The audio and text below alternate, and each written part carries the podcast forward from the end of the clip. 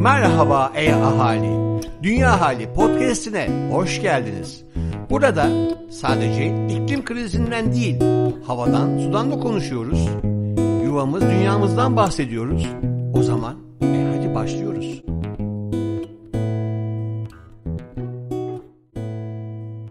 Dünya ahalinden herkese merhaba. Ben Sidney Karevil. 100. sayımıza giderek yaklaşırken bugün Dünya ahalinin 98. sayısı Dünyayı Gezen Tren ve 97. sayı Tanıdıkça Sevmek adlı seçkileriyle sizlerle birlikteyim.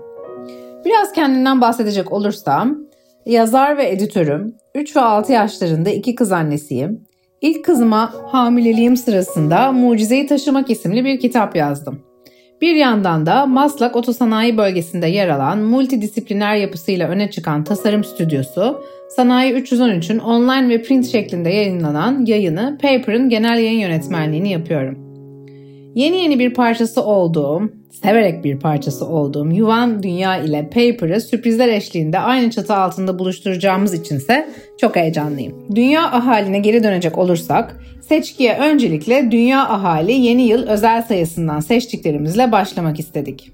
Bu sayıda yuvam dünyaların umutlarını, hayallerini ve yeni yıla dair planlarını sizinle paylaştık. Diledik ki 2023'te yemyeşil bir dünya olsun. Sevgili Özüm Demirel ise dünya ahali için kaleme aldığı yeni yılda özüme dileklerim yazısıyla belki bu yıl bir nefes alır, bir şiir okur, bir dilek tutar ve sakince kaldığımız yerden devam ederiz diyerek dileklerini bizimle paylaştı. Dilerim bu yıl yeni soruların ihtimallerin olsun ve zıttına bölünen cevapları kucağında tutabilecek kadar sabırlı olsun arayışın. Aramanın hevesiyle kaybolmanın tevazusu arasında cesur soruların, sakin adımların ve şefkatli yol arkadaşların olsun. Yeni anların, deneyimlerin olsun. Derine insin, içine sinsin. Koyusuyla, kuytusuyla, kendinle yüzleştiğin, zorluğuyla, zevkiyle zamanla barıştığın. Yaşama hayretle ve hayranlıkla karıştığın heyecanların olsun. Demlendikçe kendini yenileyen deneyimlerin, eş zamanlılıklara gebe anlamlı anıların olsun. Zaman izafi bir dönence. Hem dönmek hem görmek nasip olsun. Yeni seslerin nefeslerin olsun. Saldıran, suçlayan, savunan düğümlere sıkışmasın sözlerin. Dinleyen, duyan bir yerden karış hayata. İyileştiren, dönüştüren, birleştiren şarkıların olsun. Acınla yaralama, yarat. Doğa geri dönmez, hesap sormaz, öc almaz. Doğa devam eder, yaşamak devam etmektir. Önce özüne, sonra önüne bak. Derin bir nefes al ve devam et. Bu anlamlı yazının devamını okumak için sizi dergimize bekliyoruz. Şimdi de 97. sayımız için Çağla Fadıllıoğlu'nun derlediği iklim haberlerine geçelim dilerseniz. Haberin başlığı Kunmin Montreal Küresel Biyoçeşitlilik Çerçevesi. İçeriğine göz atalım. Aralık ayında gerçekleştirilen Birleşmiş Milletler Biyolojik Çeşitlilik Sözleşmesi Taraflar Konferansı'nın 15. toplantısı COP15'de üzerinde anlaşmaya varılan Kunmin-Montreal Küresel Biyoçeşitlilik Çerçevesi'nin son metni 2030 yılına kadar ulaşılması gereken 4 amaç ve 23 hedefi içeriyor. Anlaşmanın 4 temel amacı ise şöyle. Amaç A. Tüm ekosistemlerin bütünlüğü, bağlantısallığı ve dayanıklılığı korunacak, geliştirilecek veya restore edilecek. Tehdit altında olduğu bilinen türlerin insan kaynak yok oluşu durdurulacak. Amaç B Biyolojik çeşitlilik sürdürülebilir bir şekilde kullanılıp yönetilecek. Amaç C. Genetik kaynakların kullanımından elde edilen parasal ve parasal olmayan tüm faydalar genetik kaynaklara ilişkin dijital dizi bilgileri ve geleneksel bilgiler dünya genelinde adil ve eşit bir şekilde paylaşılacak. Amaç D. Kunmin-Montreal küresel biyolojik çeşitlilik çerçevesini tam olarak uygulamak için gereken teknoloji transferinin yanı sıra bu teknolojiye olan erişim güvence altına alınmış durumda. Ayrıca tüm taraflar bu teknolojilere eşit şekilde erişebilecek. İklim haberlerinde sıradaki haber aşırı sıcaklar ve kuraklık ile ilgili.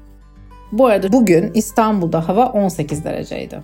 Yayımlanan yeni bir çalışmaya göre dünya nüfusunun %90'ından fazlası eş zamanlı gerçekleşen aşırı sıcak ve kuraklıklara maruz kalabilir. Küresel ısınmaya bağlı iklim değişikliğinin sellerden kuraklığa, aşırı sıcaklardan deniz sularının yükselmesine kadar insan hayatını ciddi anlamda olumsuz etkileyecek birçok sonucu var. Yapılan yeni çalışmada eş zamanlı gerçekleşen sıcak hava dalgaları ve kuraklığın gelecekte nasıl değişeceği incelendi. En yüksek salımlı senaryoya göre böyle olayların sıklığı gelecekte 10 katına çıkacak. Temel sebepleri ise sıcaklıkların artması ve karasal alanlardaki su depolarının azalması. Bu durum daha çok fakir insanları ve kırsal bölgeleri etkileyecek. Düşük salımlı senaryoda dünya nüfusunun %90'ından fazlasının eş zamanlı sıcak hava dalgalarına ve kuraklığa maruz kalacağı çalışmanın çarpıcı sonuçlarından birisi.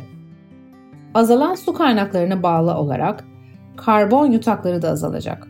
Karbon yutakları azaldıkça atmosferdeki sera gazları daha da artacak. Buna bağlı olarak küresel ısınma artacak ve iklim değişikliğinin etkileri daha da şiddetlenecek. Görüyoruz ve yaşıyoruz ki 2023 sıcak başladı.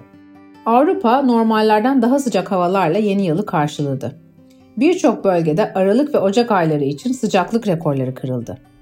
İspanya'da bulunan Bilbao'da 1 Ocak günü sıcaklık 25.1 derece ölçüldü. Polonya'nın başkenti Varşova'da ise 18.9 derece olarak gerçekleşen sıcaklık rekoru bir önceki rekorun 5.1 derece üzerinde. Dünya Meteoroloji Organizasyonu Avrupa'da gerçekleşen bu sıcaklıkları Akdeniz bölgesinde bulunan yüksek basınç sistemi ile Atlantik'te bulunan alçak basınç sistemi arasındaki etkileşim ile açıkladı. IPCC raporlarına göre ise Avrupa bölgesi küresel ısınma ne kadar olursa olsun küresel ortalamanın üzerinde bir sıcaklık artışına maruz kalacak. Aşırı sıcakların şiddeti ve görülme sıklığı artmaya devam edecek. Ayrıca IPCC raporlarında da belirtildiği gibi ısınan dünyada buzullar, permafrost alanlar ve kar örtüsü azalmaya devam ediyor. Düşük enlemlerde bulunan kayak merkezlerindeki yetersiz kar miktarı kış sporlarını bu kış mevsiminde belirgin bir şekilde olumsuz etkilemekte. Bu seçkimizde Yeşil Köşe'de konuk yazarımız Ahmet Acar, enerji sistemlerindeki dönüşüm başlıklı yazısına Türkiye'nin yeşil hidrojen gibi temiz teknolojilerin geliştirilmesine odaklanması kilit rol oynayabilir diyerek başlıyor. Yazısının özet bir bölümünü sizinle paylaşalım. Bu konuyu daha detaylı okumak isterseniz açıklamadaki linke bekliyoruz. Enerji sektörü Türkiye'nin toplam karbondioksit emisyonlarının yaklaşık %87'sinden sorumlu. Bu durum iklim değişikliği ile mücadele perspektifinden sektörün karbonsuzlaşma sürecinin aciliyetini arttırıyor. Türkiye'nin 2053 yılında karbon nötr bir ekonomiye geçiş yapabilmesi için elektrik üretiminde yenilenebilir enerji kaynaklarının payının artması, diğer yandan enerjinin son kullanıldığı alanlarda fosil yakıtların yerini yenilenebilir kaynaklardan üretilen elektriğe bırakması önem taşıyor. Türkiye'nin ithal fosil yakıt bağımlılığını azaltması hem enerji arz güvenliği hem de dış ticaret açığının azaltılması açısından önem taşıyor. Türkiye'nin enerji dönüşümü kapsamında enerji verimliliği ülkenin strateji ve hedeflerinin merkezinde olup uzun süredir enerji politikalarında detaylı bir şekilde kapsanıyor. 2000 yılı sonrasında Türkiye'de elektrik enerjisinin toplam enerji tüketimi içindeki payının önemli ölçüde arttığı görülüyor. Bu artışta elektrik şebekesindeki genişleme ile özellikle konut, ticaret ve hizmet binalarında elektrikli aletlerin kullanımının artması önemli role sahip.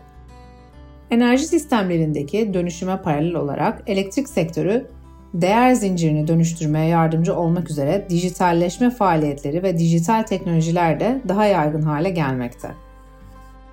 Küresel ölçekte net sıfır emisyon hedefleri tüm enerji sisteminin karbonsuzlaşması için ortak bir çözüm olarak yeşil hidrojen üzerinde yoğunlaşıyor. Türkiye enerji sisteminin dönüşümünde yeşil hidrojenin rolünü anlamak ve planlamaları bu doğrultuda yapmak önemli görünüyor.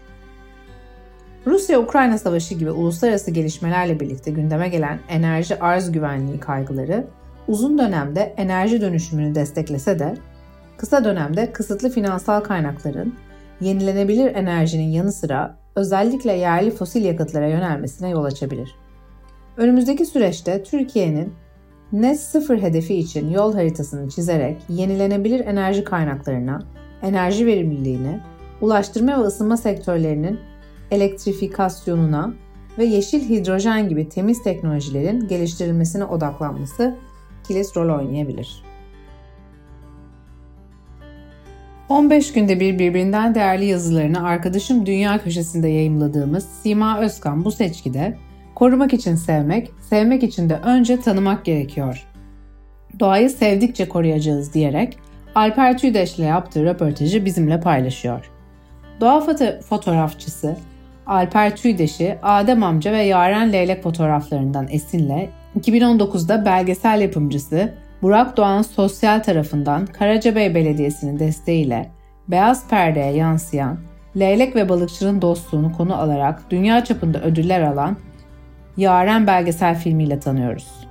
Son 10 yıldır fotoğrafçılık tutkusunu doğa ve yaban hayatı üzerine yoğunlaştıran, çocuklar için yazdığı ve sayfalarını bezeyen fotoğraflarıyla çok kıymetli bulduğum kitaplara imza atan Tüydeş, kuş meraklılarını özellikle de yaşadığı Bursa'nın doğasını, yaşam çeşitliliği konusunda bilgilendirmeye devam ediyor. TÜİDEŞ'le Karavan Çocuk ve Vakıf Bank Kültür yayınlarından çıkan kitaplarını, yaşadığı coğrafyadaki iklim krizi kaynaklı değişimleri konuştuk. Türkçe'ye kazandırdığı bu alandaki 3 kitabını ve hayatında kuşların anlamını ondan dinlemek için sizleri keyifli röportajımızı okumaya dergimize davet ediyoruz. Seçkimizin sonuna geldik. Daha detaylı okumak, incelemek ve abone olmak için sizi Dünya Ahali ve Yuvam Dünya üzerinden yayınladığımız bağlantılar üzerinden dergimize davet ediyoruz. Gönüllü bir çabayla hazırlanan Dünya Hali için paylaşımlarınız ve desteğiniz çok çok değerli. Bir sonraki podcast'te deyin, sağlık ve sevgiyle kalın.